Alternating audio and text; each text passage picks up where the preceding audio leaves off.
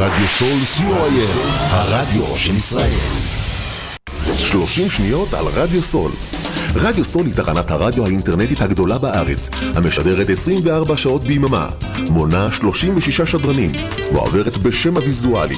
רדיו-סול משדר במגוון סגנונות מוזיקה, מגוון גדול של תוכניות, אקטואליה, תרבות, הובאות לייב באופן, מיסטיקה ודרך חיים, יהדות וסקירת אירועים הישר מהשטח. ניתן להאזין לרדיו-סול באפליקציית רדיו-סול ישראל או באתר האינטרנט radiosol.co.il. רדיו-סול co.il, הרדיו של ישראל. עמותת קול נותן, המרכז לסיוע חברתי. עמותת קול נותן מסייעת למשפחות נזקקות, חיילים בודדים, נוער בסיכון, אנשים עם מוגבלויות וצרכים מיוחדים.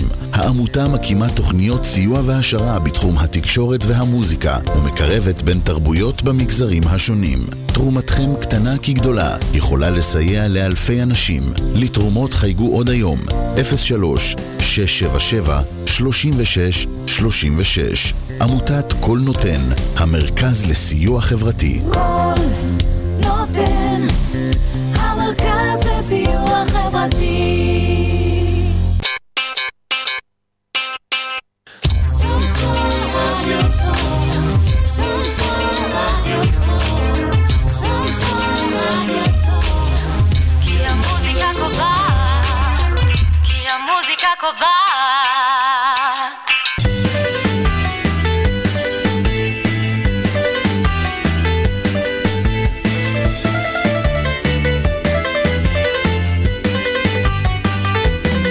אתם מאזינים לתוכנית לך דודי, לקראת שבת, בהגשת עמוס צוריאל.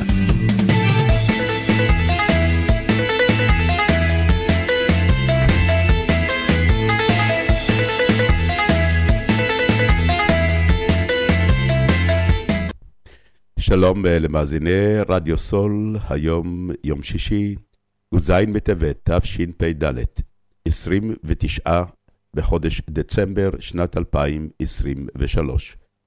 כאן עמוס צוריאל איתכם בעוד תוכנית לך דודי לקראת שבת, והשבת פרשת ויחי, זה הפרשה האחרונה שמסיימת את חומש בראשית.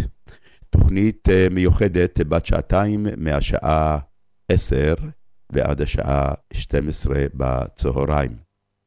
מה בתוכנית היום? שיחה על פרשת ויחי עם כבוד הרב סגן אלוף במילואים אהרון בדיחי, רב העיר אבן יהודה וממלא מקום רב העיר באריאל. והוא ידבר על האם יש משמעות לכך שפרשת ויחי היא סתומה, מה כוונה סתומה? אין רווח בינה לבין הפרשה הקודמת, פרשת ויגש. נושא נוסף, האם לאחר שהתאחדה משפחת בית יעקב נתרפאו פצעי המחלוקת בין האחים, וכיצד מתמודדים האחים, כיצד מתמודדים האחים עם המציאות החדשה בה נתממשו חלומותיו של יוסף. פינה נוספת, רגע של עברית מתוך ספרה של גברת רות אלמגור רמון, והפעם הביטוי שור וחומה, וזה מתקשר לפרשה שלנו, פרשת ויחי בחומש בראשית. פינה נוספת, חיים עם ערך, בהגשת כבוד הרב דוקטור יאיר הילר, מרצה ליהדות ומורשת ישראל. הוא ישוחח על הנושא סיום חומש בראשית, איזו משמעות יש לסיום פרויקט שהתחלנו. אנחנו נשמע את השיר והביאנו לציון ערך, ונשמע שירים נוספים, שירים לשבת ושירים של אמונה וגאולה. האזנה נעימה.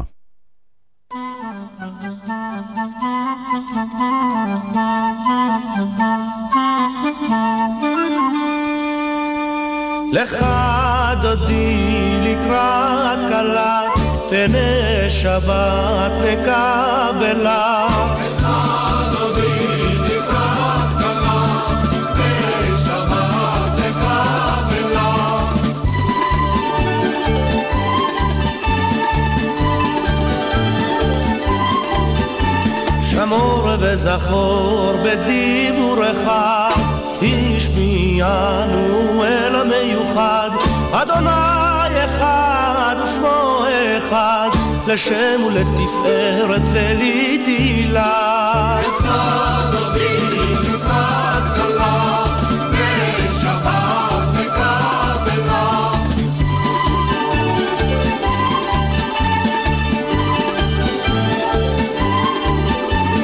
מקדש מלך עיר המלוכה ומצאים מתוך ההפכה רב לך שבט בעמק הבכה והוא יחמול עלייך חמלה אחד אבינו אחד גדולה ושבת וכבלה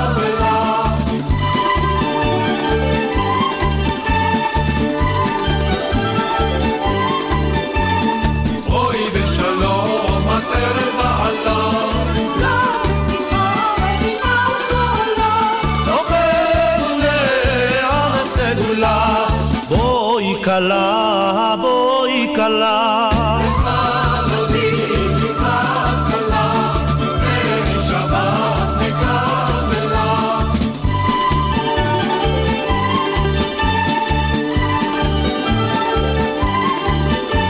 אוכל ונעם וסגולה בואי קלה שבת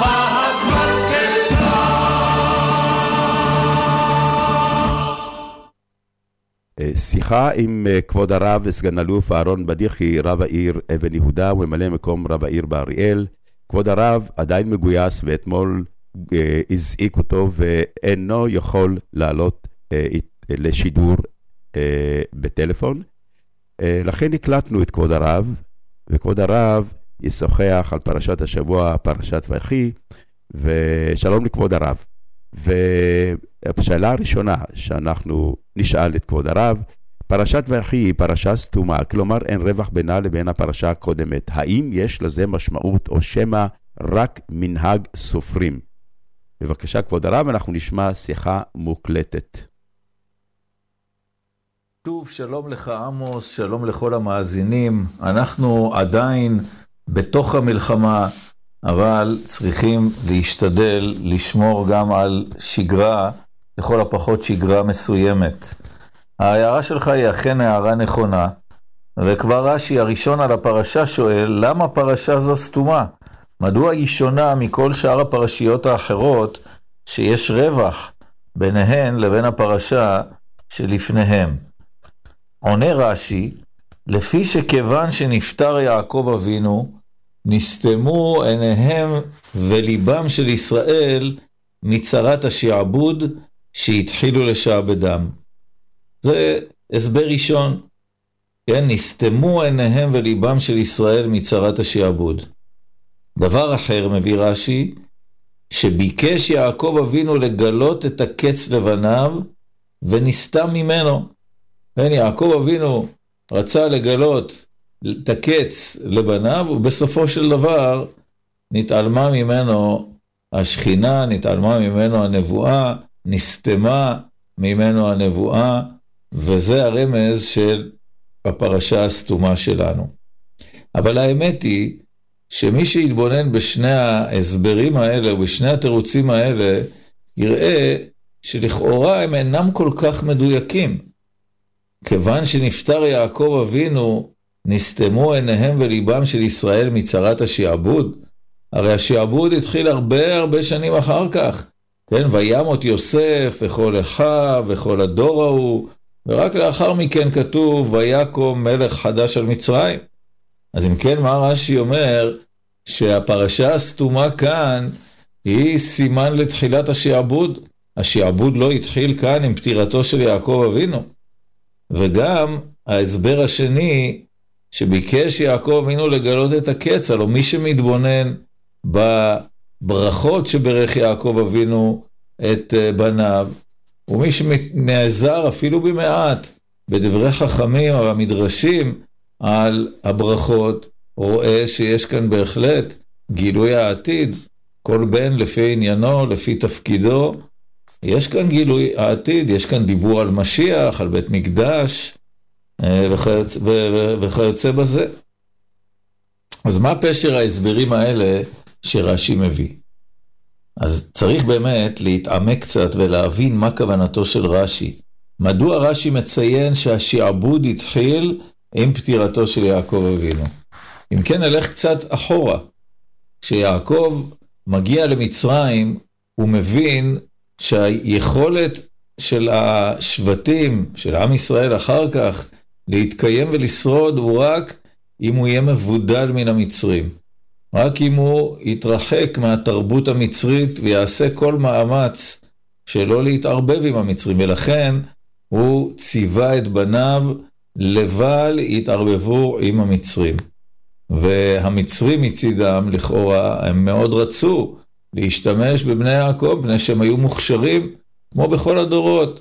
תמיד היהודים עשו והצליחו, והם ניסו לפתות את שבטי ישראל לבוא ולעבוד עבורם, אבל מצוות אביהם חזקה עליהם. בכל ימי חייו של יעקב אבינו, השבטים שמרו על בידול, ישבו בארץ גושן, למדו תורה, ראו את הצאן, וחיו ביניהם לבין עצמם, ולא התערבבו ולא חצו את הקווים אל המצרים. אבל מה קרה כשנפטר יעקב? כשיעקב אבינו נפטר, התחילו סדקים להיפגע, לנבוע בחומה בצורה הזאת שהציב יעקב בחייו. המצרים התחילו לפתות את שבטי ישראל, לפתות אותם בפרח. בואו תעבדו אצלנו, תעבדו חצי יום, תקבלו שכר של יומיים. מה יכול להיות יותר מפתה מזה? לעבוד סך הכל שעה, שעתיים, חצי יום. אפשר ללמוד תורה ולהתפלל לפני, אפשר ללמוד תורה ולהתפלל גם אחרי, סך הכל חצי יום, ולקבל משכורת של פי כמה וכמה. מה רע בזה? אפשר לשבת אחר כך וללמוד תורה בשקט, בלי דאגות פרנסה. וככה לאט לאט פיתו המצרים את עם ישראל. הציעו להם תנאים טובים, משכורת טובה, אפילו אוכל כשר, זמן להתפלל, אולי אפילו זמן לשיעור של דף יומי, וכך הבקיעים התחילו להתרחב ולהתרחב, עד שנפרצו לגמרי. וכמו שיקרה בהמשך הדורות, בשלב מסוים, באמת מצרים סגסגה, והיהודים יחד איתה, אבל הגולם כביכול קם על יוצרו, כך נראה למצרים. הנה, עם בני ישראל רב ועצום ממנו, פן תקרנה מלחמה ונוסף גם על שונאינו. המצרים מתחילים לחשוב לעצמם, מאיפה כל העושר הזה של היהודים, מאיפה כל ההצלחה, הרי כל זה שלנו, כל זה הוא בזכותנו. ואז יתהפך הגלגל. ויעבידו מצרים את בני ישראל בפרך. זה התחיל בפרח, זה התחיל בפיתויים, בדברים, הצעות מפתות, התחיל בסדקים קלים, אבל ברגע שסדק קטן נפער, החומה כולה מועדת לקריסה. מה שיעקב אבינו חזה בעיני רוחו, האחים, השבטים, אחר כך עם ישראל, לא יכל לשער ולחזות. ולכן אומר לנו רש"י, השעבוד התחיל עוד עם פטירתו של יעקב אבינו, שנסתמו עיניהם וליבם של ישראל. הם לא הבינו איך הפיתוי בפרח יהפוך בסופו של דבר לצרת השעבוד. יהפוך להיות בפרך, עבודה בפרך. וזה הפשר של הפרשה הסתומה. ללמדנו שהבקיע הקטן הזה שהפך בסופו של דבר למפולת אחת גדולה והידרדרות גדולה שבסופו של דבר הביאה לשעבוד הגדול. זה הסבר ראשון. וגם השאלה השנייה, ביקש יעקב אבינו לגלות את הקץ ונסתה ממנו. אכן יעקב אבינו מגלה לבניו, כל אחד בפני עצמו ולכולם ביחד, את העתיד הגדול, את התכלית הגדולה שנועדה להם, בניין בית המקדש, משיח בן דוד, הגאולה האחרונה, ועלו מושיעים בהר ציון לשפוט אתר עשיו, והייתה להשם המלוכה והיה השם למלך על כל הארץ. אבל את הדרך את הדרך להגיע אל הגאולה הזאת, את נקודת הזמן המדויקת שתגיע הגאולה הזאת, את זה הוא לא יכל לגלות להם. זה נסתם ממנו ברגע האחרון, ולכן הפרשה הזאת היא פרשה סתומה. ובאמת, גם אנחנו בדורנו שאנחנו מרגישים כבר את רוחו של משיח, את אורו של משיח, אנחנו לא יודעים את נקודת הזמן המדויקת, ולפעמים גם מתעלמת מאיתנו הפעולה והדרך המדויקת שבעזרתה נוכל להביא לגאולה שלמה. אבל עדיין האמונה הזאת, או החובה להאמין בביאת המשיח, החובה להאמין בגאולה השלמה שתבוא עלינו, היא בוודאי אחד מ13 העיקרים שהרמב"ם טבע, וטובע מכל אשר בן ישראל יכונה. ולכן גם אנחנו, גם בימים של משבר, גם בימים שלפעמים נראה שהחושך מכסה את האור, עם ישראל הוא עם חזק, עם ישראל הוא עם מאמין, עם ישראל הוא עם של נצח, ולכן אנחנו צריכים להמשיך להאמין בכל עוז, לעשות כל פעולה שתקרב אותנו אל הגאולה השלמה, מפני שהאחריות שלנו היא לא רק כלפי עצמנו, היא כלפי כל העולם כולו.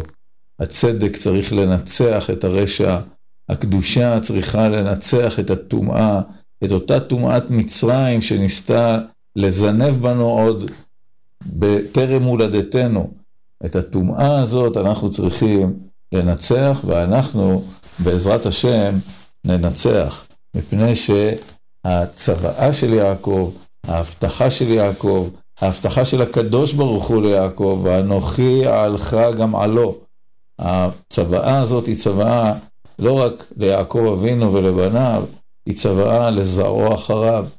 גם כשאנחנו חלילה נרד ירידה גדולה, הירידה הזאת היא לצורך עלייה עוד יותר גדולה ממנה. ולכן דווקא בימים הסוערים האלה אנחנו צריכים להרגיש ולהכיר ולהבין שהסערה הגדולה הזאת עניינה הוא לבנות עוד קומה עליונה בהופעת הגאולה שלנו. ואנחנו צריכים להרגיש את זה, לחוש את זה, וגם... כן, שמענו את כבוד הרב, שיחה קצרה על מדוע פרשת ויחי היא פרשה סתומה. אנחנו נשמע שיר, ולאחר מכן נשמע קטע נוסף עם כבוד הרב, קטע מוקלט, על שאלה נוספת בפרשת ויחי.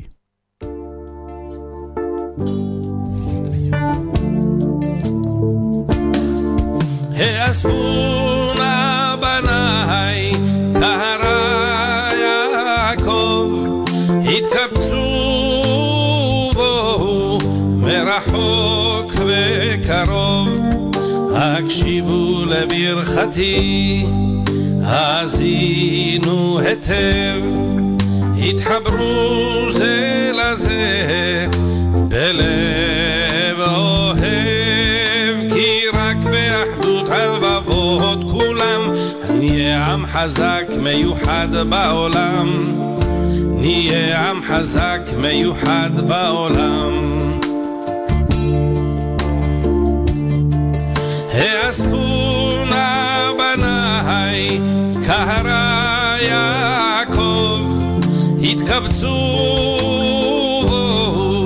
רחוק וקרוב, הקשיבו לברכתי, האזינו היטב, התחברו זה לזה בלב אוהב, כי רק באחדות הלבבות כולם נהיה עם חזק מיוחד בעולם, נהיה עם חזק מיוחד בעולם. האספו נא בניי כהרע יעקב, התקבצו בו מרחוק וקרוב, הקשיבו לברכתי, האזינו היטב, התחברו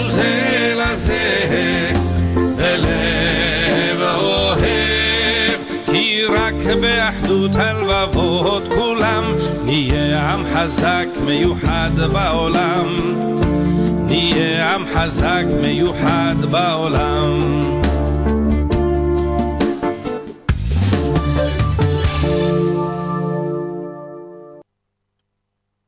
כן, שמענו שיר על ברכת יעקב לבניו, ושאלנו את כבוד הרב שאלה נוספת, האם לאחר שהתאחדה מחדש משפחת בית יעקב נתרפאו פצעי המחלוקת והיו כלא היו, כיצד מתמודדים האחים עם המציאות החדשה בה נתממשו כל חלומות הנבואה של יוסף?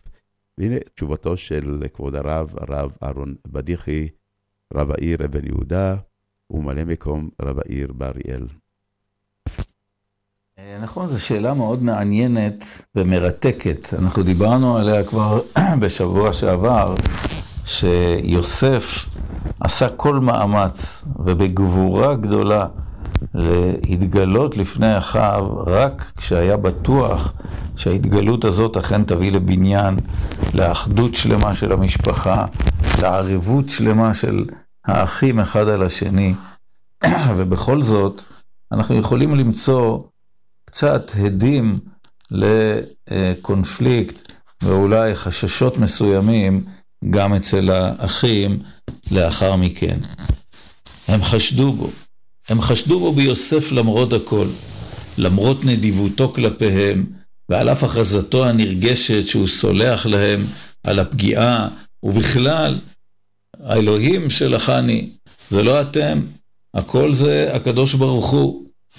ובנוסף לכך, יוסף הסתיר מאביו את המידע על מה שקרה קודם לכן. אנחנו לא שומעים עדים לכך שיוסף גילה לו, ועוד יותר מזה, אנחנו לא שומעים בשום רמז אפילו שיעקב ידע עד פטירתו מה הרע באותו יום בין יוסף לאחיו.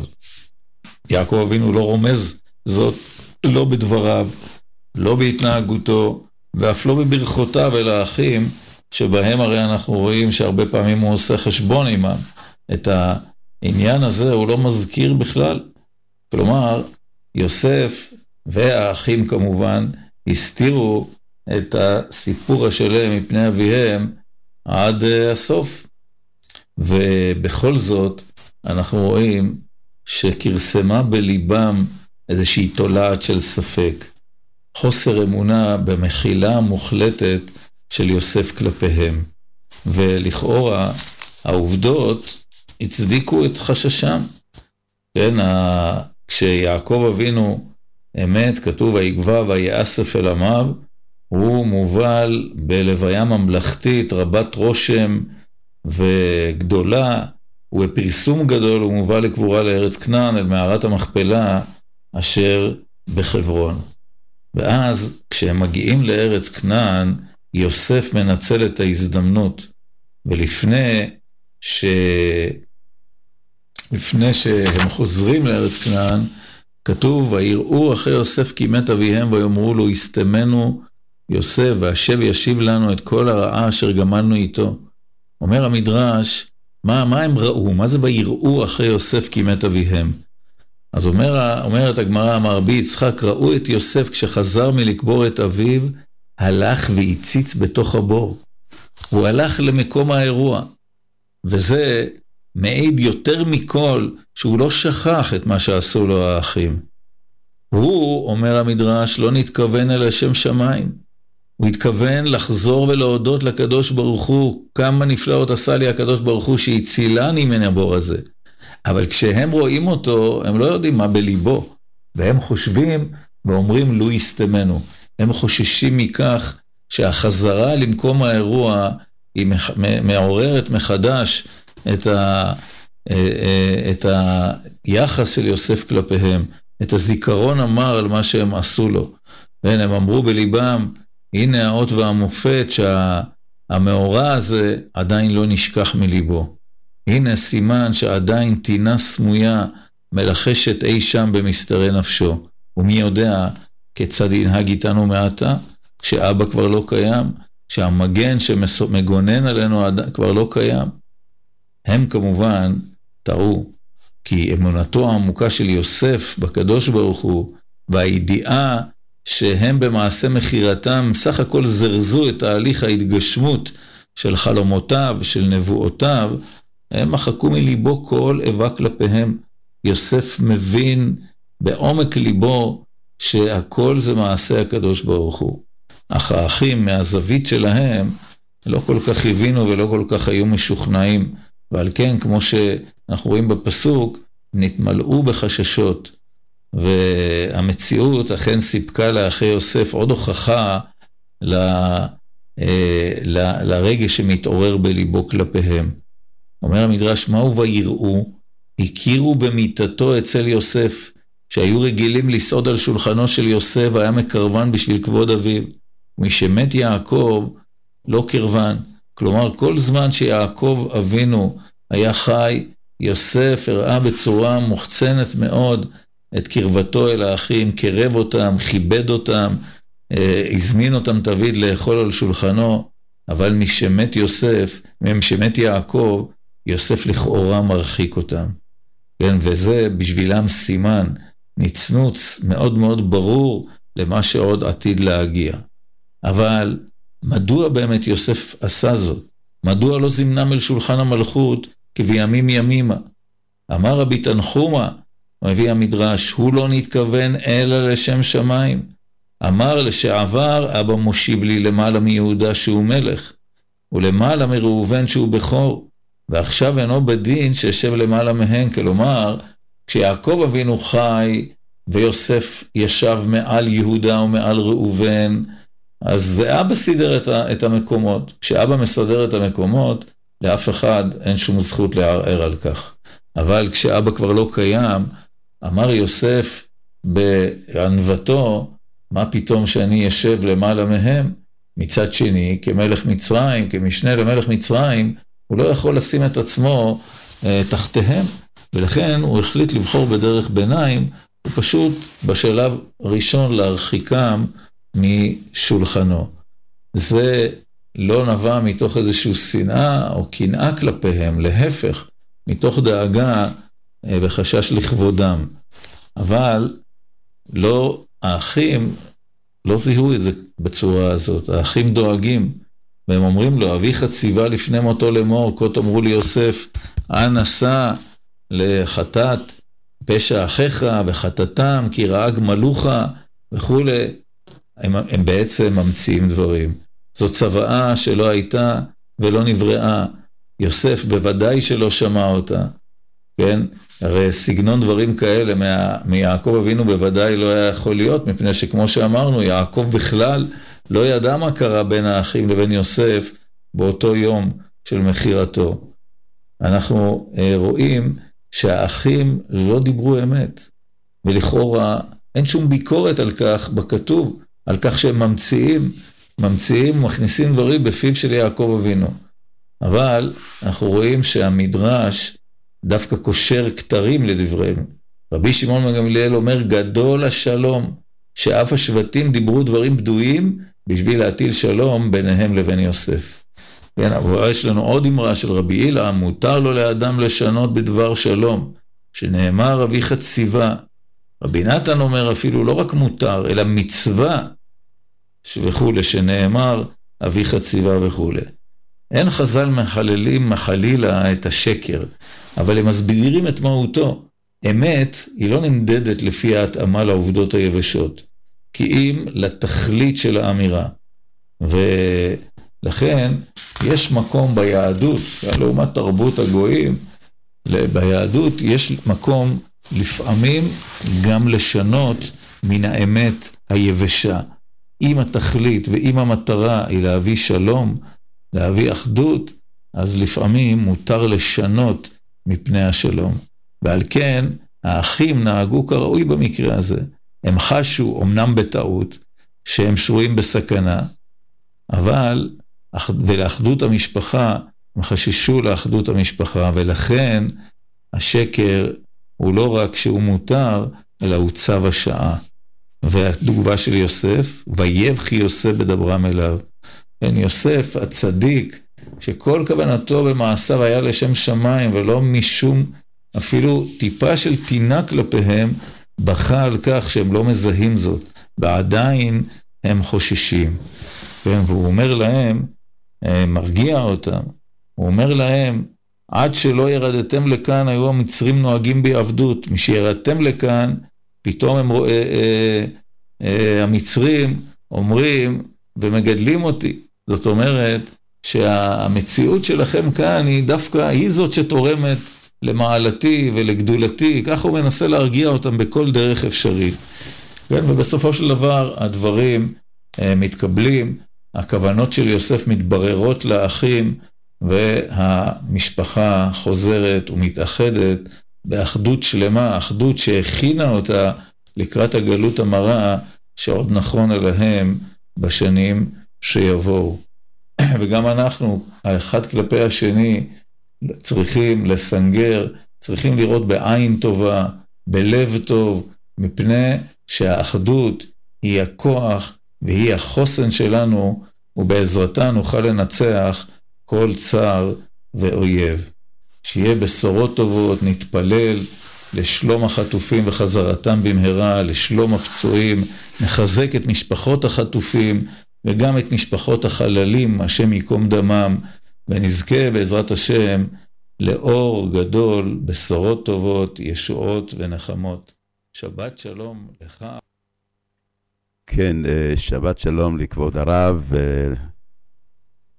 אנחנו נאחל לכבוד הרב שהשם ישמור עליו ויחזור הביתה במהרה. הוא נמצא עכשיו אי שם או בדרום או בצפון במלחמה הקשה שאנחנו נלחמים נגד אויבינו הקמים עלינו, ובעזרת השם אנחנו ננצח, שהחטופים בעזרת השם יחזרו הביתה בשלום לשלום, וגם נאחל רפואה שלמה לפצועים, שהקדוש ברוך הוא ישמור על כל חיילינו בשדה הקרב. אנחנו נשמע עכשיו שיר ולאחר מכן פינת רגע של עברית.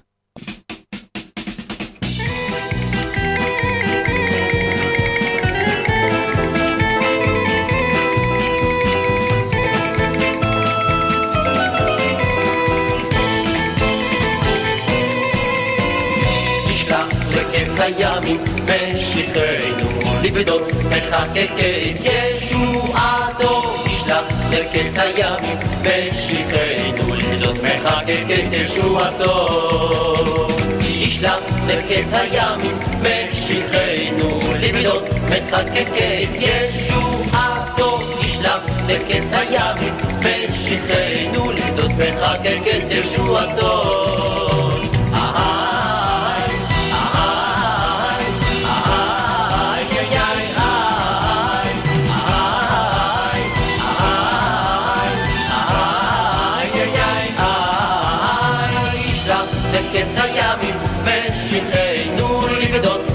que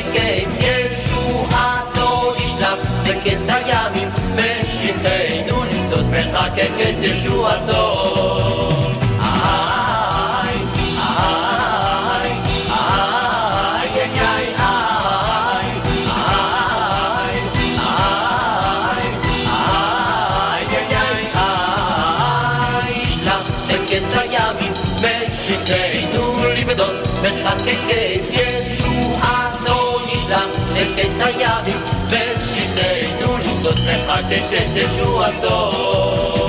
ישלח לקץ הימים בשכרנו לבדות לחקקת ישועתו, ישלח לקץ הימים בשכרנו לבדות לחקקת ישועתו.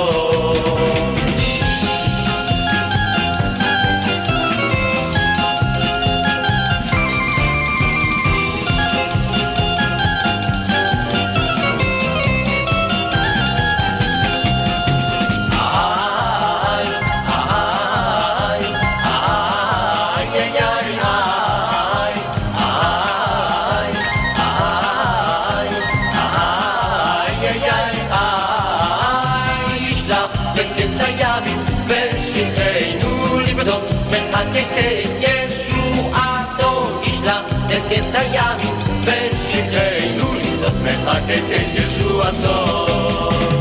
Ay,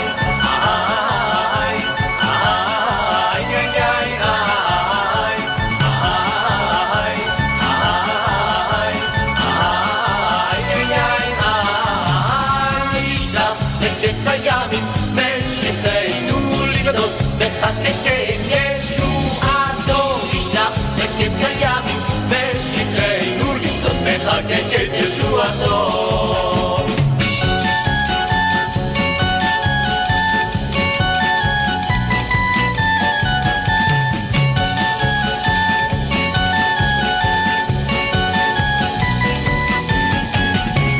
ישלח לקצה גם עם משיחנו לגדות מחגגת ישועתו. ישלח לקצה גם עם משיחנו לגדות מחגגת ישועתו.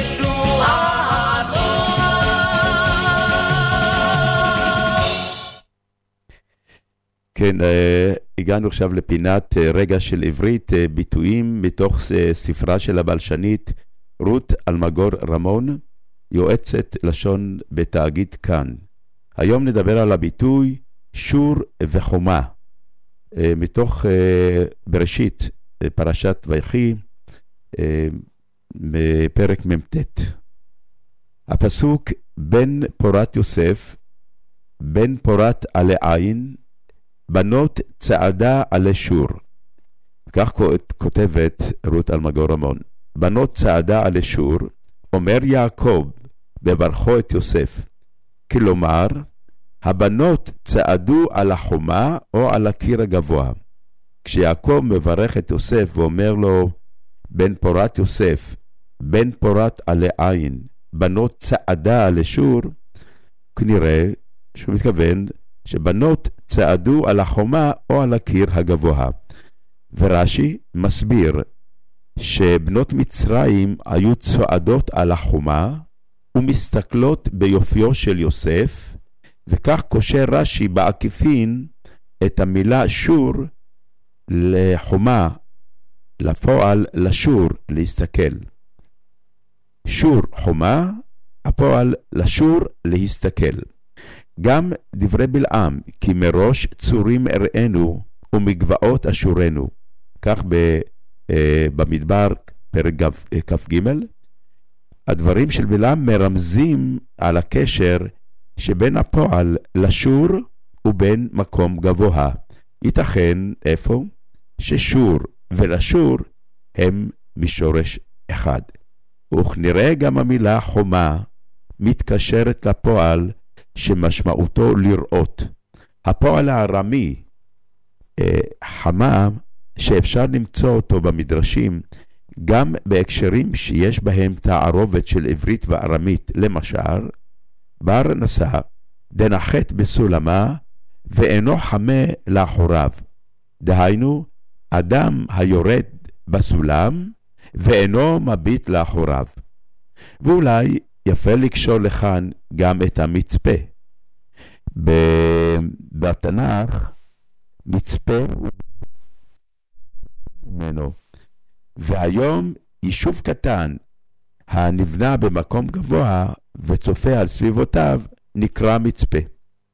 שור, חומה ומצפה, שלושה מקומות גבוהים שמביטים מהם. שור וחומה, ביטוי מתוך ספרה של הבלשנית רות אלמגור רמון, יועצת לשון בתאגיד כאן. אנחנו נשמע את ג'קי מקייטן, עליו השלום, השיר בן פורת יוסף.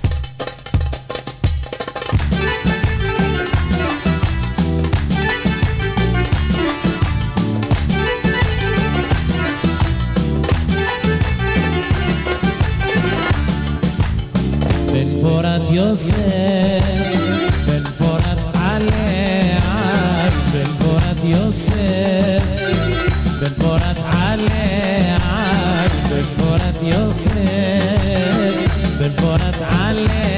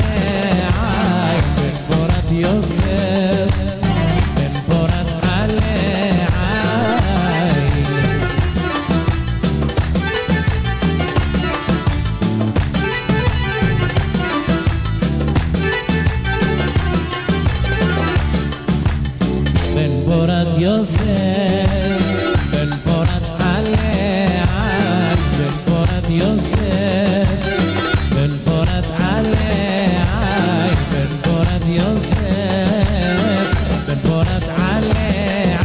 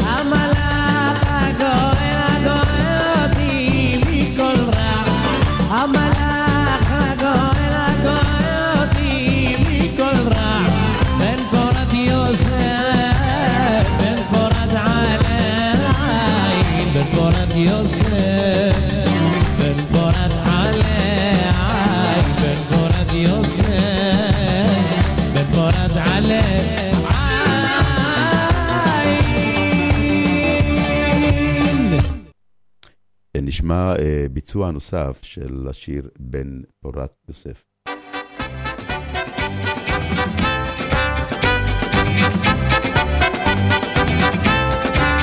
יורם גאון.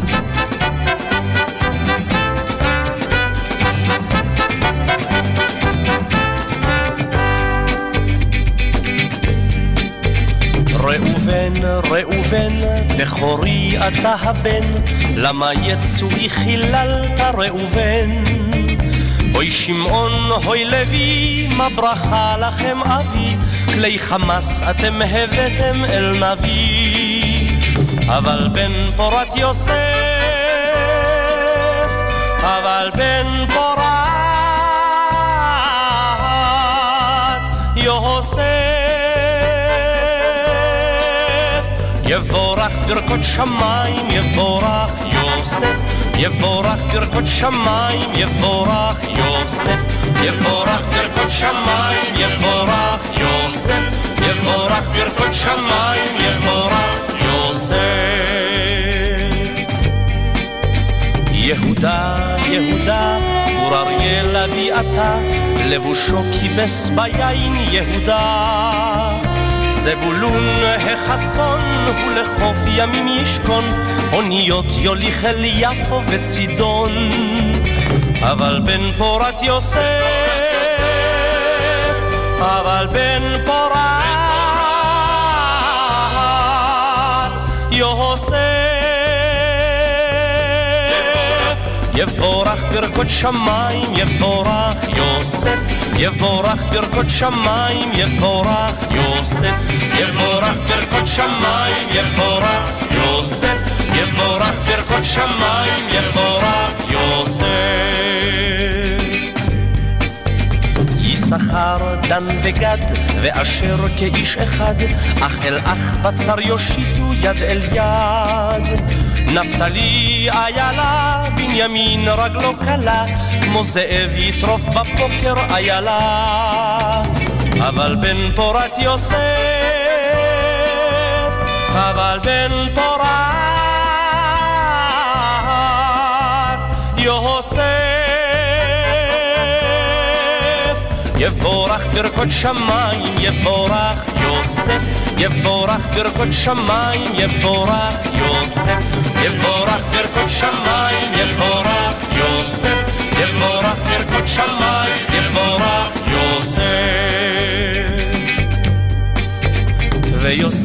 בן פורת, מן הנילוס עד הפרט, לרגליו בנות תכרנה עד אחת. בנימין זאב טורף, אבל בן פורת יוסף, יבורך ברכות שמיים ויוסף. אבל בן פורת יוסף, אבל בן פורת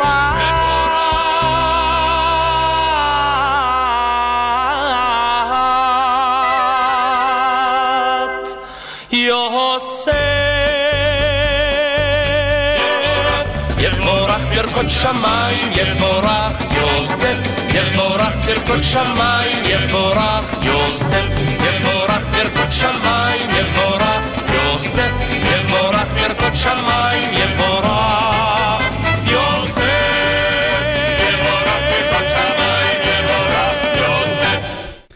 בעצם שמענו את כל הברכות שיעקב ברך את בניו בשיר הזה של יורם גאון בן פורת יוסף. אנחנו נמשיך לשמוע שירים עד לפרסומות בשעה 11, ולאחר מכן נמשיך בעוד סדרה של שירים עד 11:30. אז נעלה את כבוד הרב דוקטור יאיר הילר לפינתו חיים עם ערך.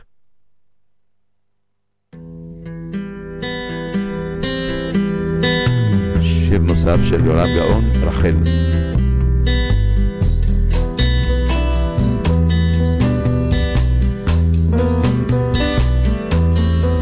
אם זה קיץ או זה גשם, בכל יום שני בערב היא עוברת את הגשר ולחיה כמו אש בוערת,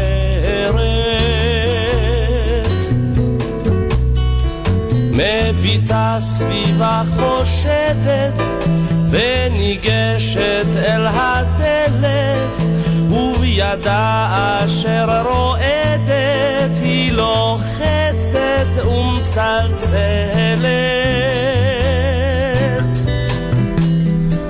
וההוא לא ממהר, הוא רק לאט לאט פותח, ולאט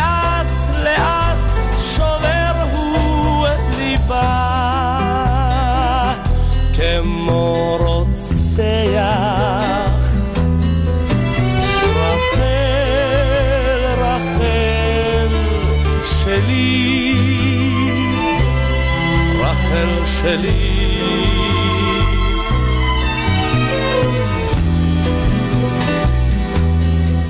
ובפנים כמו בעל בית, בחלוק אדום שופע, על ספה מצבע זית הוא נשקל ומסתרע,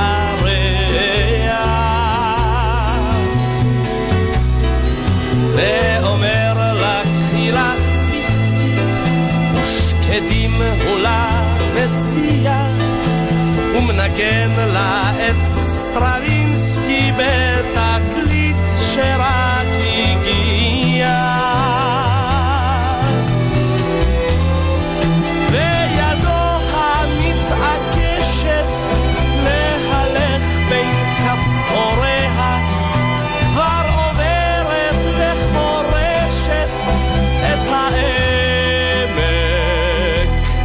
בין שדיה רחל, רחל שלי, רחל שלי. סליחה, התכוונו להשמיע שיר אחר ואנחנו נחליף את השיר הזה.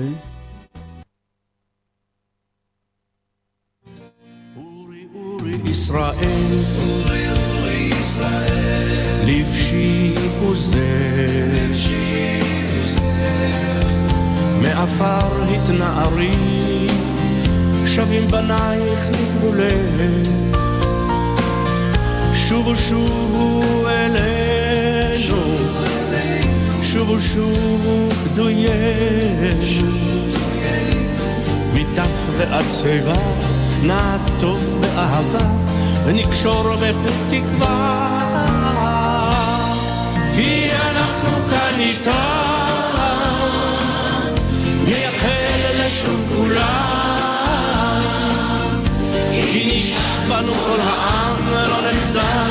שובם כי אנחנו לעולם, כי אנחנו כאן איתם נאחל לשוב כולם, כי נשבענו כל העם לא נחדל עד יום שובם כי אנחנו לעולם. ולכל החיילים תפילה חזקה, תפילה חזקה, שתשובו בשלום ממלחמת המצווה, שובו שובו אלינו, שובו גדויינו, מטף והצביבה נעטוף באהבה ונקשור בחוט תקווה, כי אנחנו כאן איתם נאחל לשוב כולם, כי נשבענו כל העם לא נחדל עד יום שובם כי נדענו לעולם, כי אנחנו כאן איתם נאחל לשוב כולם, כי נשבענו כל העם נחדל עד יום שובם כי נדענו לעולם,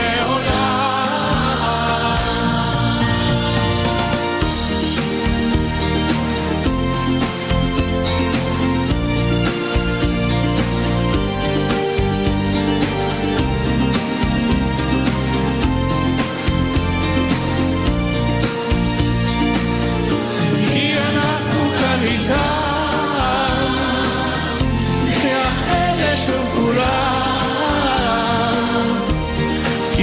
בנו כל העם לא נחדל עד יום שובם כי נדענו לעולם.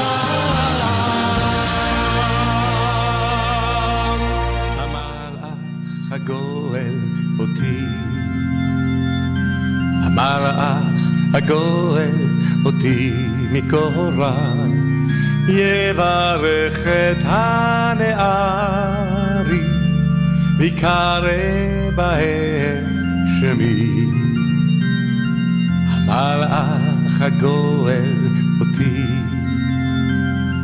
המלאך הגואל אותי מכל רע, יברך את הנערי ויקרא בהם שמי. בשם אבותיי, בשם אבותיי אברהם ויצחק, וידגו לרוב, וידגו לרוב בקרב הארץ. בשם אבותיי, בשם אבותיי אברהם ויצחק, וידגו לרוב, וידגו לרוב בקרב הארץ. המלאך הגואל אותי, המלאך הגואל אותי מכל רע, יברך את הנערי ויקרא בהם שמי. המלאך הגואל אותי, המלאך הגואל אותי מכל רע, יברך את הנערי ויקרא בהם שמי. בשם אבותיי, בשם אבותיי אברהם וידגו לרוב, וידגו לרוב בקרב הארץ.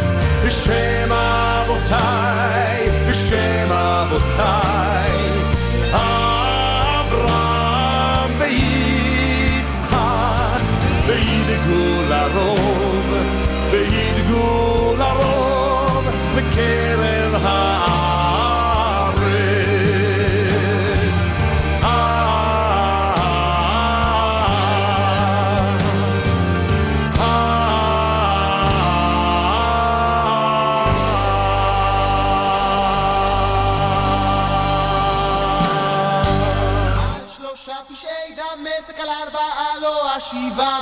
שלושה פשעי דמשק על ארבעה לא השיבם, על שלושה פשעי דמשק על ארבעה לא השיבם, על שלושה פשעי דמשק על ארבעה לא השיבם, על שלושה פשעי דמשק על ארבעה לא השיבם. הלכות בטלית וחגור, הלכים מצריח של תן, הראי שאמרו אתם לא תעברו, כאן גולני גולני לוחם, אתם לא תעברו, אתם לא תעברו, כאן גולני גולני לוחם, אתם לא תעברו, אתם לא תעברו, כאן גולני גולני לוחם. השלושה פשעי דמשק על ארבעה לא השיבה, השלושה פשעי דמשק על ארבעה לא השיבה, על מעוז שעמד לחוטה, על טילים בשדותיו של הכפר, על בני שאמרו אתם לא תעברו, כאן גולני גולני לוחם, אתם לא תעברו, אתם לא תעברו, כאן גולני גולני לוחם, אתם לא תעברו, אתם לא תעברו, כאן גולני גולני לוחם. השלושה פשעי דמשק על ארבעה לא השיבה, השלושה פשעי דמשק על ארבעה לא השיבה, שהסתיר שתי דמעות בעיני לוחמים עייפות, שחזרו ואמרו אתם לא תעברו, כאן גולני גולני לוחם, אתם לא תעברו, אתם לא תעברו, כאן גולני גולני לוחם, אתם לא תעברו, אתם לא תעברו, כאן גולני גולני לוחם.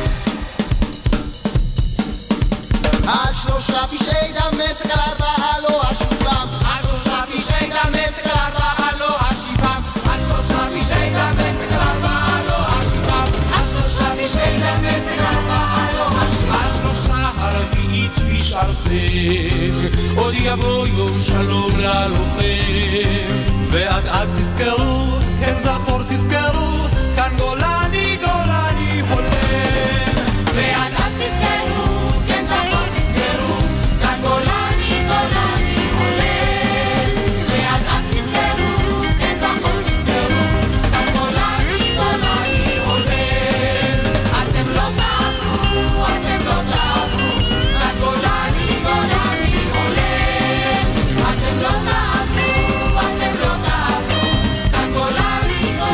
הגענו לסיומה של השעה הראשונה בתוכנית לך דודי לקראת שבת. נמשיך לאחר הפרסומות לעוד שעה של לך דודי לקראת שבת.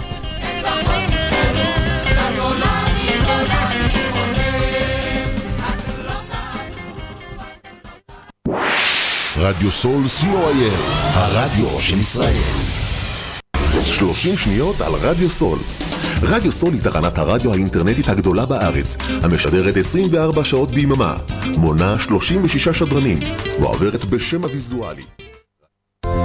עמותת קול נותן, המרכז לסיוע חברתי. עמותת קול נותן מסייעת למשפחות נזקקות, חיילים בודדים, נוער בסיכון, אנשים עם מוגבלויות וצרכים מיוחדים. העמותה מקימה תוכניות סיוע והשרה בתחום התקשורת והמוזיקה, ומקרבת בין תרבויות במגזרים השונים. תרומתכם קטנה כגדולה, יכולה לסייע לאלפי אנשים. לתרומות חייגו עוד היום, 03-677-3636. עמותת קול נותן, המרכז לסיוע חברתי. קול נותן, המרכז לסיוע חברתי.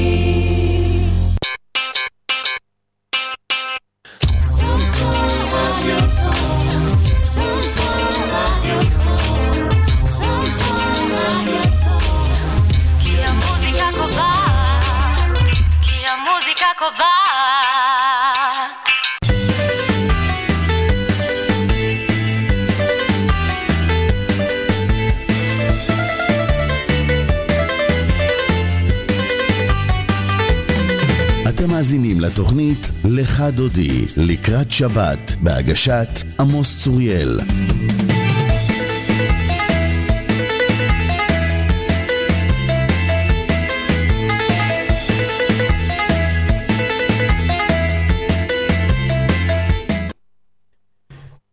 שלום שוב למאזיני רדיו-סול. אנחנו בשעה השנייה של תוכנית לך דודי לקראת שבת בהגשת עמוס צוריאל. אנחנו נמשיך בשירים עד לשעה 11:30, 11:30, ואז נעלה את כבוד הרב דוקטור יאיר הילר לתוכניתו חיים עם ערך. כבוד הרב ידבר היום על סיום חומש בראשית. איזו משמעות יש לסיום פרויקט שהתחלנו. שוב, נמשיך בשירים עד ל-11:30.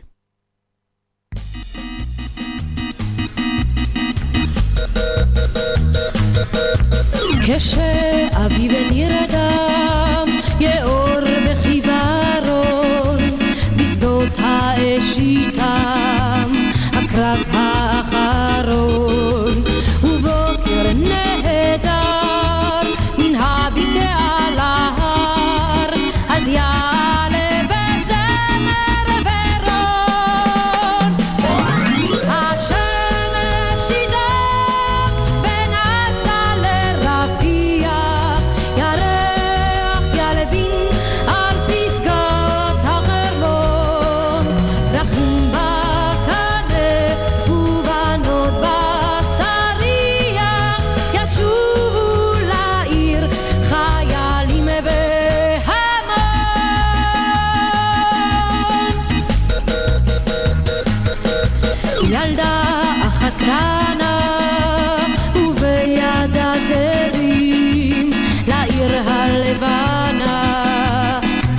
אז בשירים ולחייל אני רגש תשים סביון בדס והשמיים כבד עירים השמש תדע ונעשה לרפיע ירח ילבין על פסגת החרמון רחים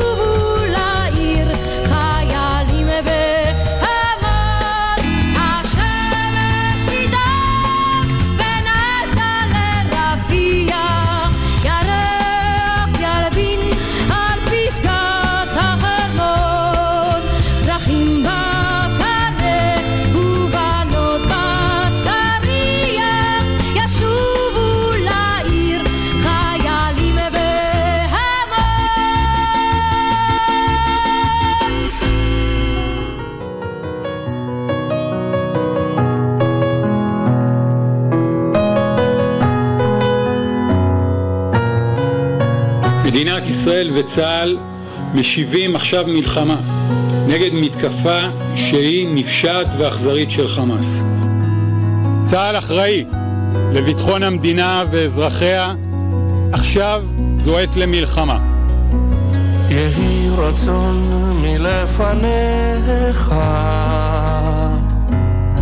שתוליכנו לשלום ותצעידנו לשלום ותדריכנו לשלום ותגיינו למחוז חפצנו לחיים ולשמחה ולשלום יהי רצון מלפניך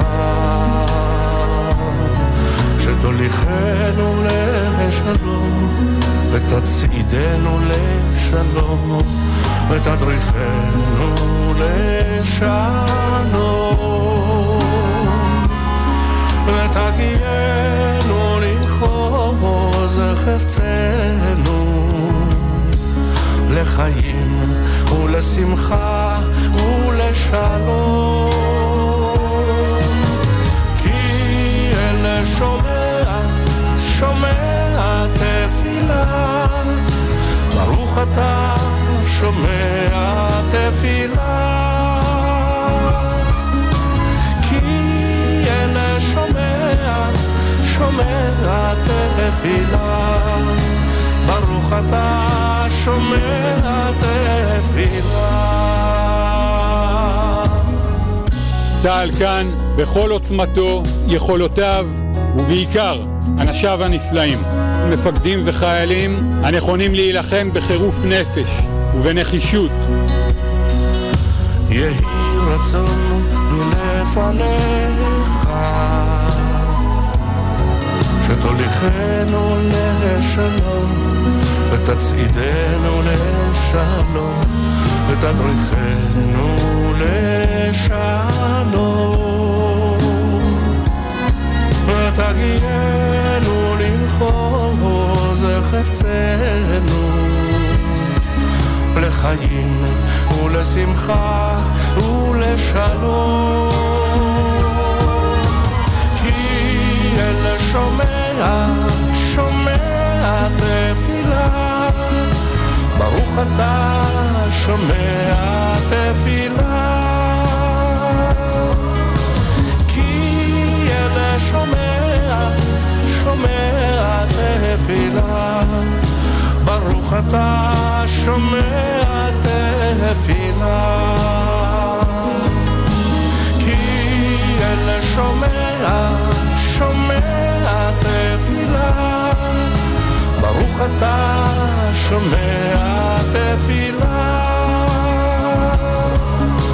כי אל שומע תפילה ברוך אתה שומע תפילה. זה זמן למלחמה, לא מבצע, לא סבב, זמן למלחמה. צה"ל חזק, יפעל חזק וינצח. עם ישראל חי! עם ישראל חי!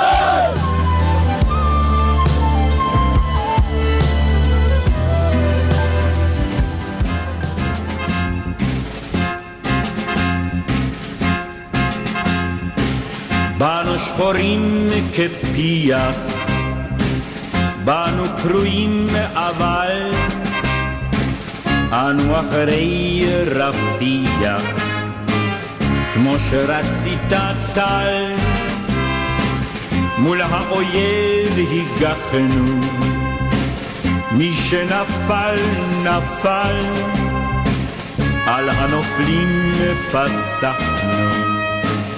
רצנו קדימה טל, ב5 ביוני, גדוד השריון פרץ באש ודם, אל הקרב יצא באש.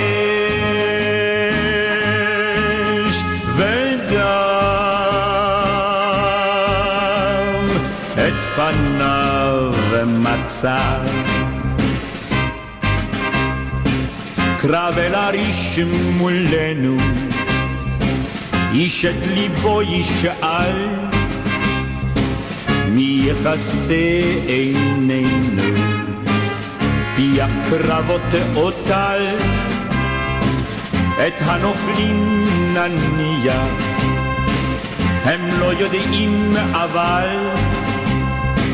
אנו אחרי רפיע, הם לפנינו טל, ב5 ביוני, גדוד השריון פרץ באש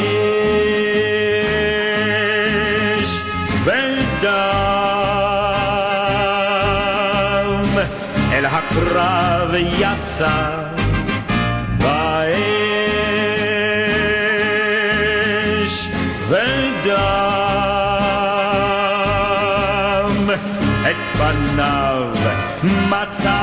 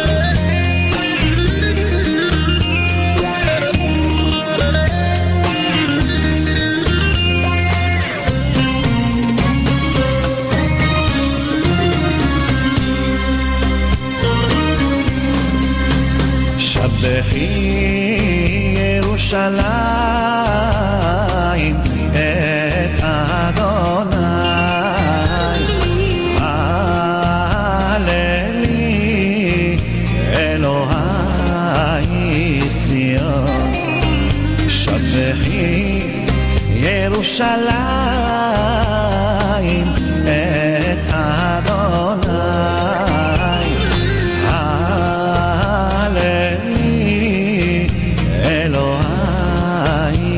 ציון,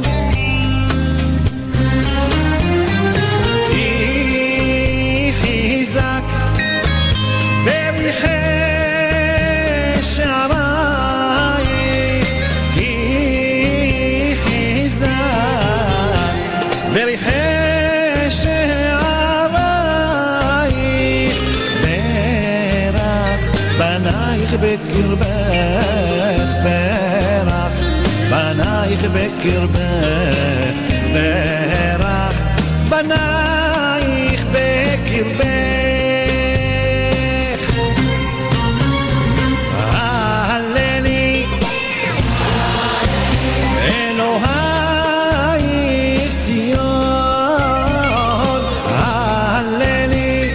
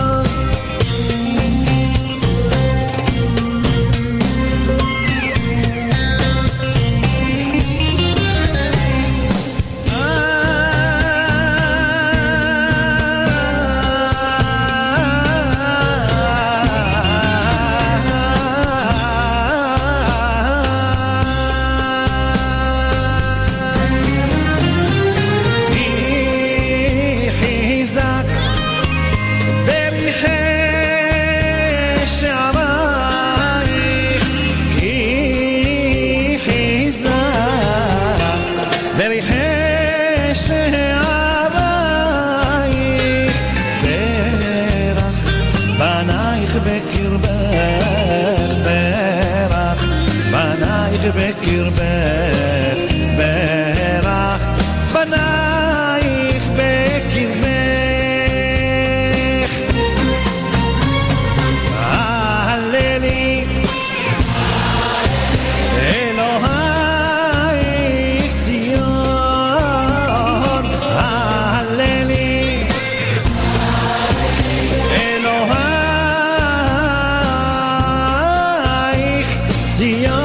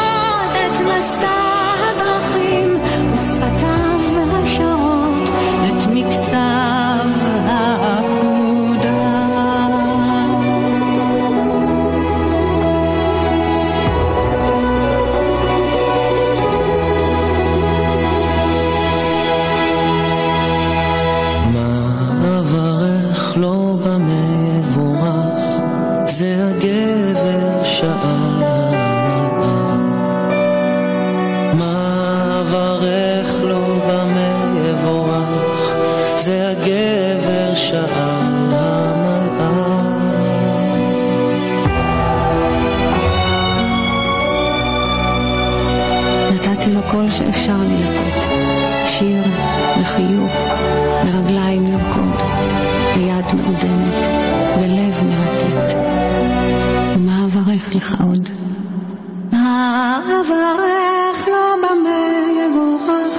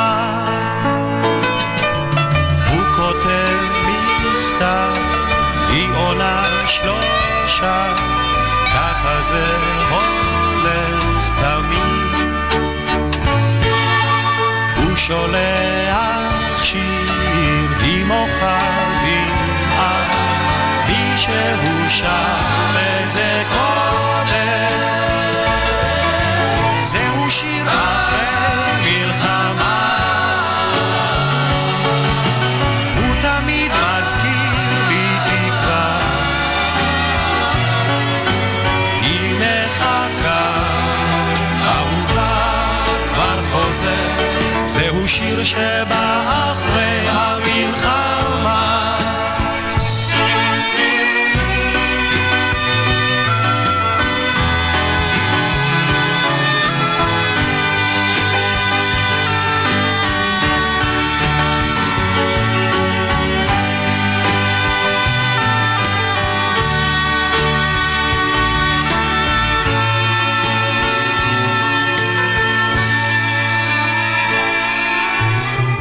הרחוב יוצא וזורק פרחים, כמה טוב שבא שלום. הנה הם חוזרים, שיהיו בריאים, מי שהוא שר את זה קודם. זהו שיר אחרי מלחמה,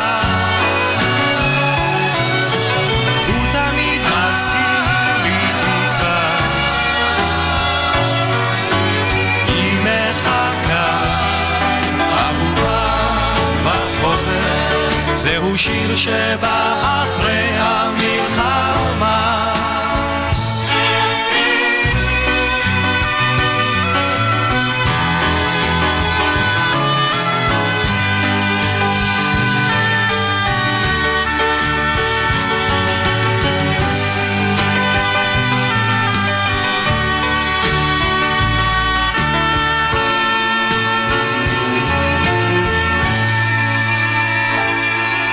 שיר ישר לא שר, שיר של חיילים שחוזרים אחרי הקרב. הגואל אותי, המלך הגואל אותי מכל רע, יברך את הנערים מכאן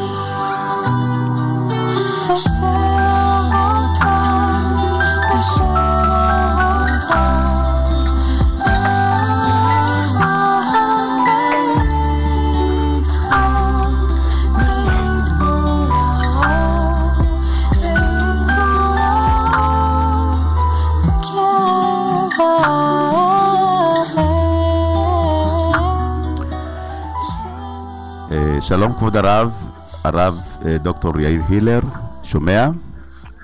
שלום עליכם, הרב עמוס וכל המאזינים. כן, אז אני אציג את כבוד הרב. כבוד הרב דוקטור יאיר הילר, דוקטור ליהדות ומורשת ישראל, מרצה לתנ"ך ויהדות, יגיש את פינתו הקבועה חיים עם ערך, והיום ידבר כבוד הרב על סיום חומש בראשית. איזו משמעות יש לסיום פרויקט שהתחלנו? כבוד הרב, השידור לרשותך, בבקשה. שלום לך, שלום לכולם, אני שמח להיות איתכם שוב. השבת אנחנו נסיים את ספר בראשית ונגיד בכל רם חזק חזק ונתחזק. האמירה הזאת של חזק חזק ונתחזק, אומרים אותה בסוף כל חומש. רגע, רבי עמוס, אני שומע את עצמי פעמיים. רגע, אני אבדוק מה קורה. למה אני שומע את עצמי פעמיים? אני לא יודע להסביר, אבל למזלי נמצא פה גם שוקי, אז אני אשאל אותו תכף. אני מציע שכבוד הרב תמשיך עם שיחה, ואני אשאל אותו במקביל. קשה לי, אבל אני אשתדל להצליח לעשות את זה, כי אני שומע את עצמי כל הזמן. אני תכף שואל אותו, כבר. טוב. אז הביטוי הזה, חזק חזק ונתחזק, יש בו גם תודה על מה שעשינו, על מה שסיימנו את ספר בראשית, וגם נתחזק לקראת העתיד, לקראת ההמשך. בפרט זה חשוב בסוף ספר בראשית, שמסתיימת תקופה בה יעקב נפטר, ויוסף שתמך באחיו וחלקל את כל המשפחה, הוא הולך לעולמו, והפסוק האחרון עוסק בפטירתו, ולכן אנחנו אומרים חזק חזק ונתחזק. אני מבקש לקחת את הסיום לכל מיני אתגרים שיש לנו בחיים. כשאנחנו מסיימים דבר, אנחנו שמחים על ההתמדה. על ההתמדה שהייתה לנו מההתחלה ועד הסוף. כבוד הרב, עכשיו בסדר? הסתדר? לא. עדיין לא. לא, לא. טוב, אז אני, כבוד הרב, אולי אנחנו... אתה רוצה לנתק ולהתקשר אליי בחזרה? כן, בדיוק, בדיוק. בסדר. בבקשה.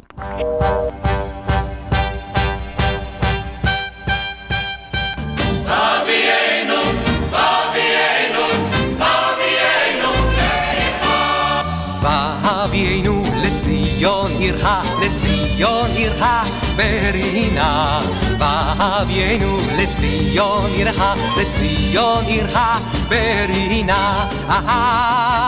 ולירושלים בית מקדשך, ולירושלים בית מקדשך, ולירושלים בית מקדשך בשמחת עולם.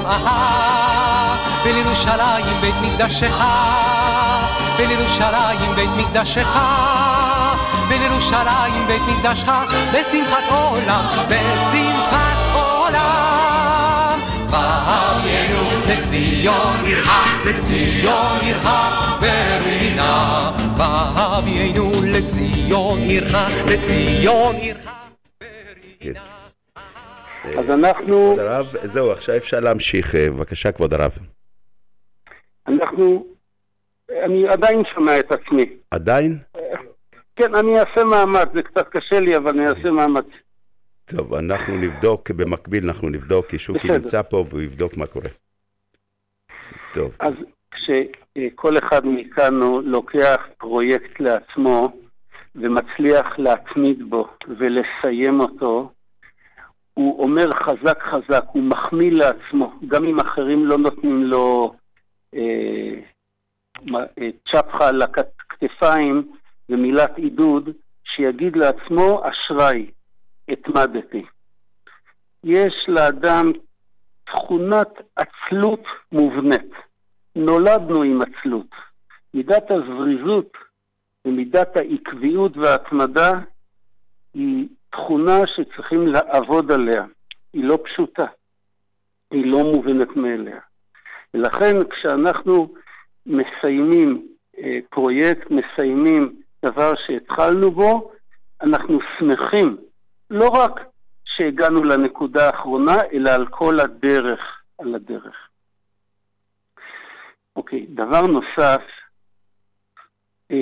אחד מהדברים שמחזקים אדם לעמוד באתגר שהוא לקח על עצמו, זה קבוצה.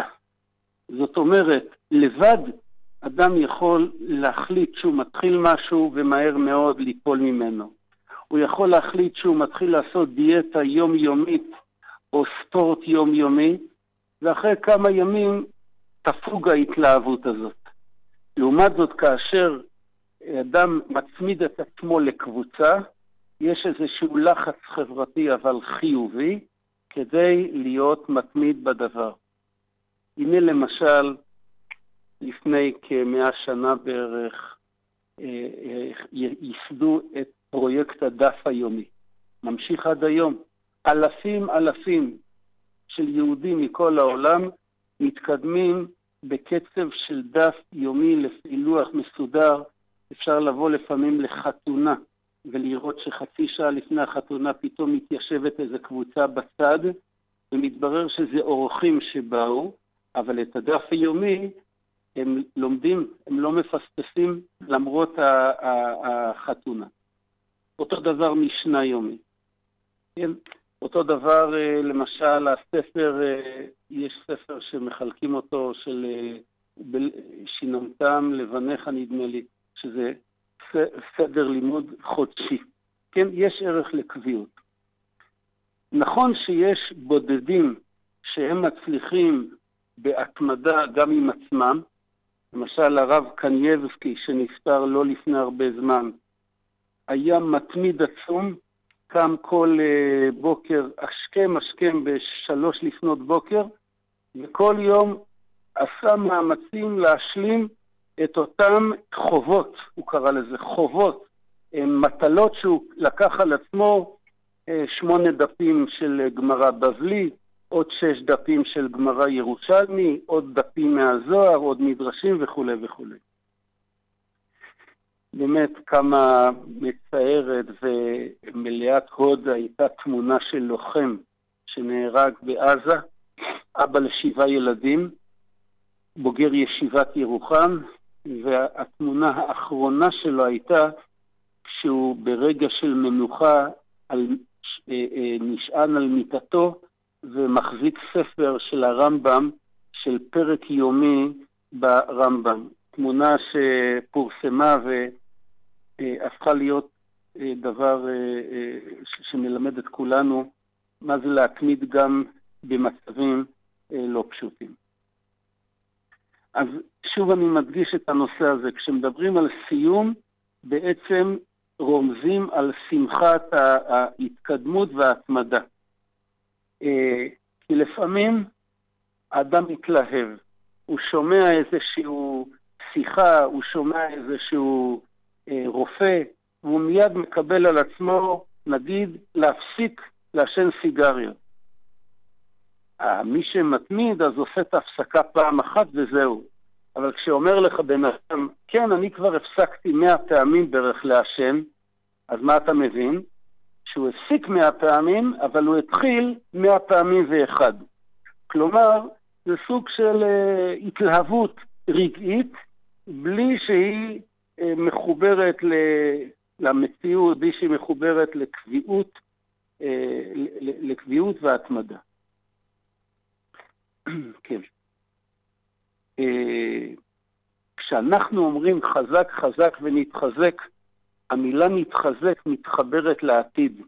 זאת אומרת, אני אומנם סיימתי ספר, אבל אני לא הולך עכשיו לנוח ואומר, זהו, הכל בסדר, סיימתי.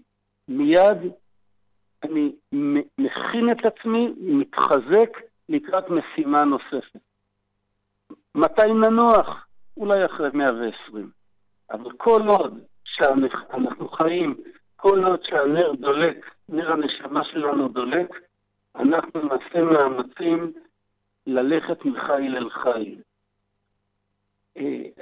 דוד המלך אומר בתהילים, על אדם זקן, עוד ינובון בשיבה. ינובון בשיבה, זאת אומרת שיש לאדם הזקן, הוא לא עוצר, הוא ממשיך. ינובון ילשון תנובה. כל גיל יש לו את התנובה שלו, אבל גם אדם הזקן הוא לא יושב ומסתכל על המכוניות, אלא הוא מנסה לחשוב באיזה תחומים אני יכול להתקדם, באיזה תחומים אני יכול להשתחרר ולהדביל, להחכים, והלוואי על כולנו. למשל כאן באריאל יש לנו מסגרת של בית מדרש למבוגרים, לפנסיונרים. אני בא עכשיו משם, וישנה קבוצה שמתמידה, מגיעה כבר 17 שנה, כל בוקר, 6 ימים בשבוע, והאנשים האלה מרגישים צעירים. למרות שמבחינת הגיל, 1 בן 75, 1 בן 80, 1 בן 91, אבל אפילו על הבריאות הגופנית זה משפיע עליהם, משום שהם לא דורכים באיזושהי, במקום דרוך, אלא כל הזמן מתקדמים. אני נזכר גם בפסוק נפלא שאומר דוד המלך. במזמור של שיר ליום ראשון לדוד, השם לארץ ומלאה תבל ויושבי בה, הוא אומר בין השאר ככה: מי יעלה בהר השם ומי יקום במקום קודשו. זאת אומרת שלטפס על ההר זה הרבה יכולים. אלא שכאשר מגיעים לפסגה מיד יורדים. דוד המלך אומר אשרי מי שלא רק מטפס על ההר אלא מתבסס שם. הוא צבר גובה, הוא לא רק יעלה בהר השם, הוא יקום במקום קודשו. הוא קובע שם את המדרגה שלו, הוא מייצב את המדרגה הגבוהה שאליה הוא הגיע.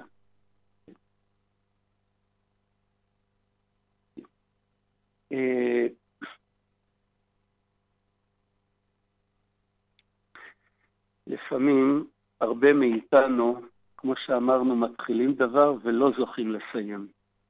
לא זוכים לסיים בגלל חולשות שאמרנו.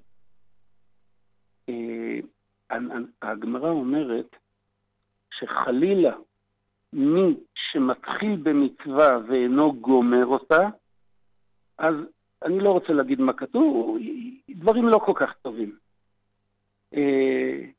למשל, יהודה התחיל לפעול למען הצלת יוסף, במקום שהוא יציל אותו לגמרי, יגיד מה פתאום שנמכור אותו, מה פתאום שנהרוג אותו, נשיב אותו אל אביו, עשה חצי העבודה.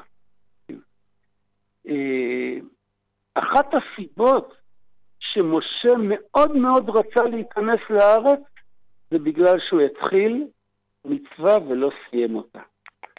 כשיצאו ממצרים, משה לקח כפרויקט אישי את ארונו של יוסף. יוסף ביקש שאת עצמותיו נעלה לארץ, ובסופו של דבר נקברו בשכם. משה לוקח את ארונו 40 שנה, אבל על סיפה של ארץ ישראל, השם אומר לו, לא, אתה לא תזכה, לא תיכנס לארץ. מישהו אחר יכניס את עצמותיו של יוסף לשכם. ואחת הסיבות שמשה כל כך רצה להיכנס לארץ, זה גם בגלל זה. להיכנס ולזכות, להשלים את המצווה. כן. האמת היא שמשה עוד יזכה. משה שהיה איתנו במדבר, הוא ישוב להנהגה לעתיד לבוא. כך הגמרא אומרת, שאחת הראיות לתחיית המתים, מזה שכתוב, אז ישיר משה ובני ישראל. שירת הים שהייתה ליד ים סוף, היה צריך להיות כתוב, אז שר משה. למה כתוב בלשון עתיד? ישיר משה, כן? ויקום בתחיית המתים, ויחד איתנו הוא ישיר את שירת הגאולה. בעזרת השם, בעזרת השם. אולי זאת, כן. מה הרב עמוס? אמרתי שבעזרת השם נזכה לגאולה במהרה, כדי שמשה יגיע כבר לגאול אותנו מהמלחמות האלה. בעזרת השם בקרוב. אמן.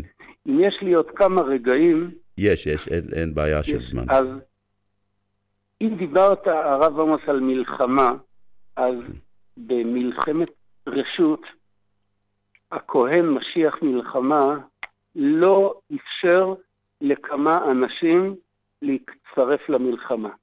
אמר להם, אתם לכו אחורה לתפקידים עורפיים, ביניהם מי שקידש אישה ולא נשאה, הוא רק נתן לה טבעת ואמר לה, הרי את מקודשת לי, אבל חופה עדיין לא הייתה. מי שנטע כרם אבל עוד לא חילל אותו, מי שבנה בית ועוד לא חנכו. זה אותו רעיון שאמרנו.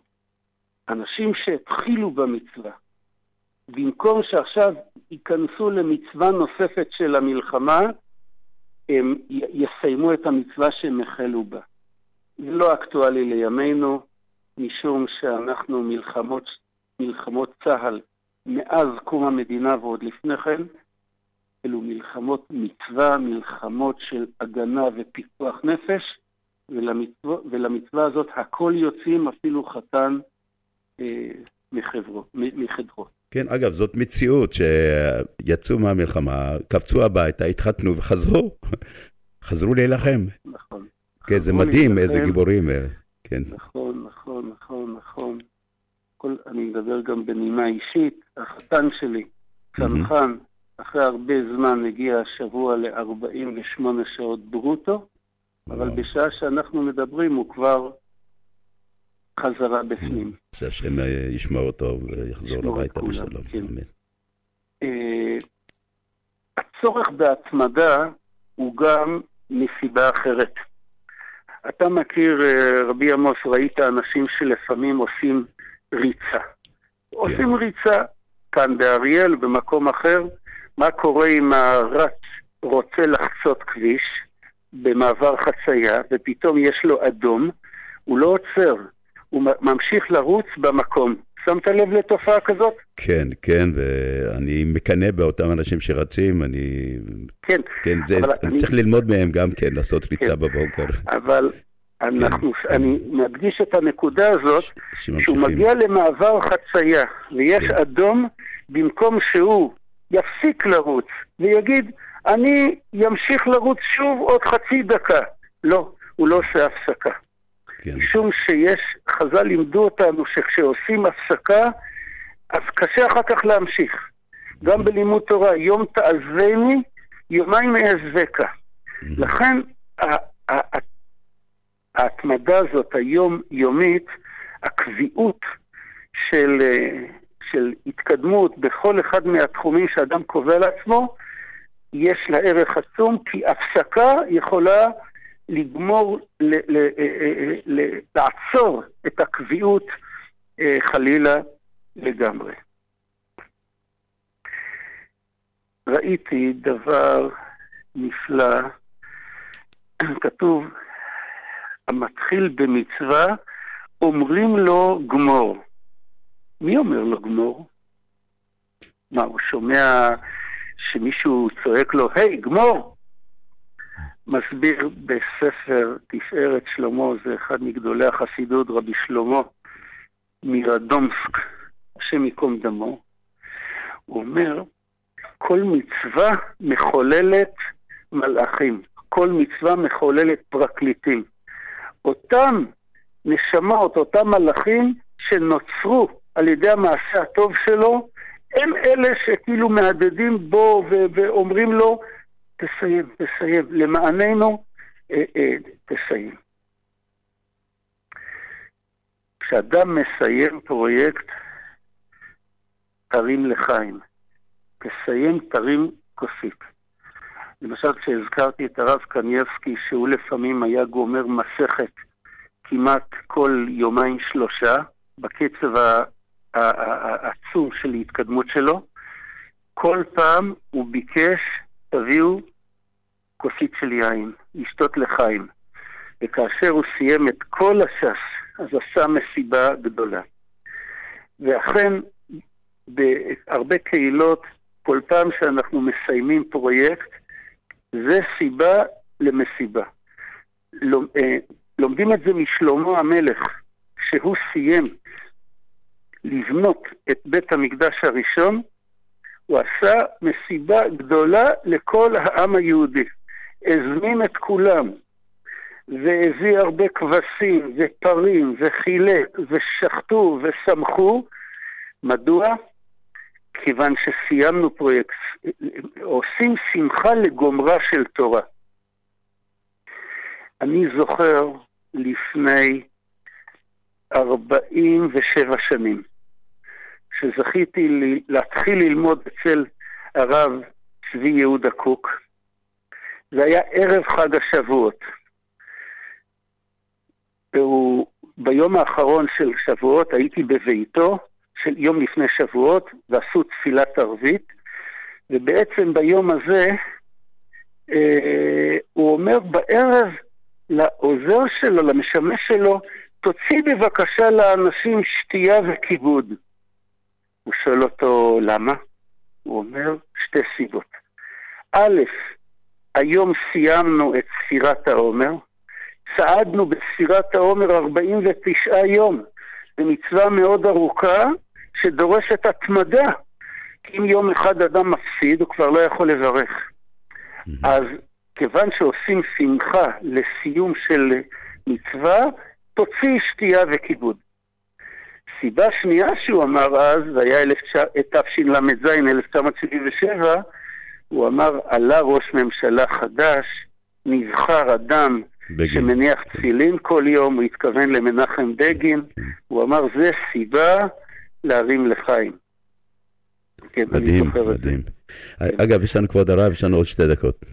כן, אז כן. אני כבר מסיים, ולכן כל פעם שאנחנו מסיימים, יש עניין לשמוח. זה סוג של, אנחנו גם מחמיאים לעצמנו, כן, אדם יכול להחמיא לעצמו, וגם הודיה להשם שבסיעתו ובעזרתו ובתמיכתו זכינו לסיים, וגם תפילה להבא, להמשך. לא עוצרים, הולכים מחיל אל חיל. כשבסוף שנה, כשאנחנו משלימים את כל 5 חומשי תורה, אז אנחנו עושים שמחה רבתי, שמחת תורה, שמחה שכולם שותפים בה, זקנים, גם נערים, גם ילדים, מוצאים את התורה לרחובה של עיר, כדי להראות שהשמחה היא לא רק של אלה שבבית כנסת, אלא זו שמחה של השכונה, שמחה של העיר, שמחה של כל עם ישראל. השנה לא זכינו לשמוח בשמחת תורה. אני לפחות לא זכיתי, הייתי בעוטף, ומ-6:30 בבוקר הכל השתנה.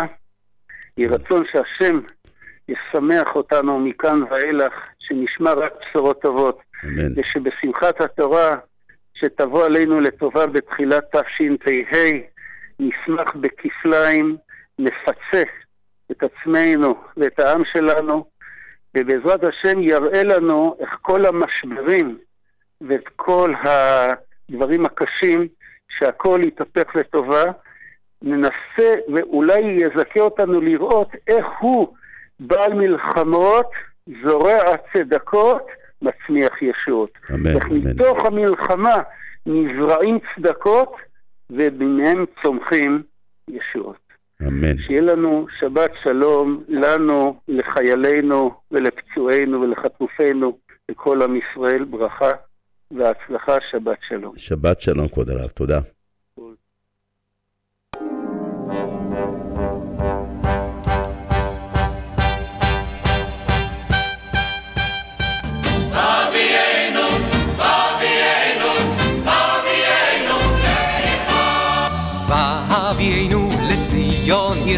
לציון עירך ברינה, והביאנו לציון עירך, לציון עירך ברינה, ולירושלים בית מקדשך, ולירושלים בית מקדשך, ולירושלים בית מקדשך בשמחת עולם, ולירושלים בית מקדשך, ולירושלים בית מקדשך. יהיו הדברים שדברי תורה שדיברנו במהלך התוכנית שיהיו מוקדשים לזכרם של כל הקדושים שנרצחו ולכל חללי צבא הגנה לישראל שנפלו במלחמה בעזה ובכל מקום בארץ, שהקריבו עצמם על קידוש השם והצלה של עם ישראל וארץ ישראל ביום קדוש, יום חג שמחת תורה ולאחר מכן. כמו כן לרפואת הפצועים ולהחזרת החטופים במהרה בימינו בשלום, אמן. ולירושלים בית מקדשך, ולירושלים בית מקדשך בשמחת עולם, בשמחת עולם. והביאנו לציון עירך, לציון עירך ברינה. מאזינים יקרים, תוכניתנו לחד הודי הגיעה לסיומה. הדלקת נרות שבת בפרשת ויחי על פי אתר כיפה באריאל, כניסת שבת ב-4:25, צאת השבת ב-5:24. בירושלים כניסת שבת ב-4:03, צאת השבת ב-5:24. תל אביב כניסת שבת ב-4:26, צאת השבת ב-5:25. בחיפה כניסת שבת ב-4:12, לצאת השבת ב-5:23. נשוב בתוכנית נוספת של אחד עודי לקראת שבת ביום שישי הבא. אחריי דניאל כוכבי בתוכניתו באנו לעשות שמח. המשך האזנה נעימה. עם ישראל בעזרת השם ינצח. שבת שלום ומבורך.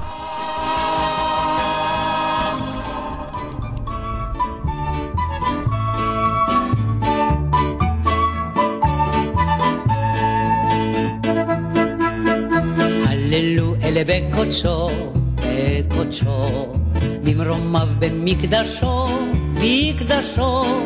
הללוהו בכינור, בחלילים ובמזמור, הללויה שבת שלום, הללויה שבת שלום. הללו אלה בקודשו, ממרומיו במקדשו, בחלילים ובמזמור, הללויה שבת שלום, הללויה שבת שלום. הללו אלה בקודשו, במרומיו במקדשו, הללוהו בכינור, בחלילים ובמזמור, הללויה שבת שלום, הללויה שבת שלום. הללו אל בקודשו, ברומם במקדשו, הללוהו בכינור, בחלילים ובמזמור, הללויה שבת שלום, הללויה שבת שלום, הללויה שבת שלום, הללויה שבת שלום.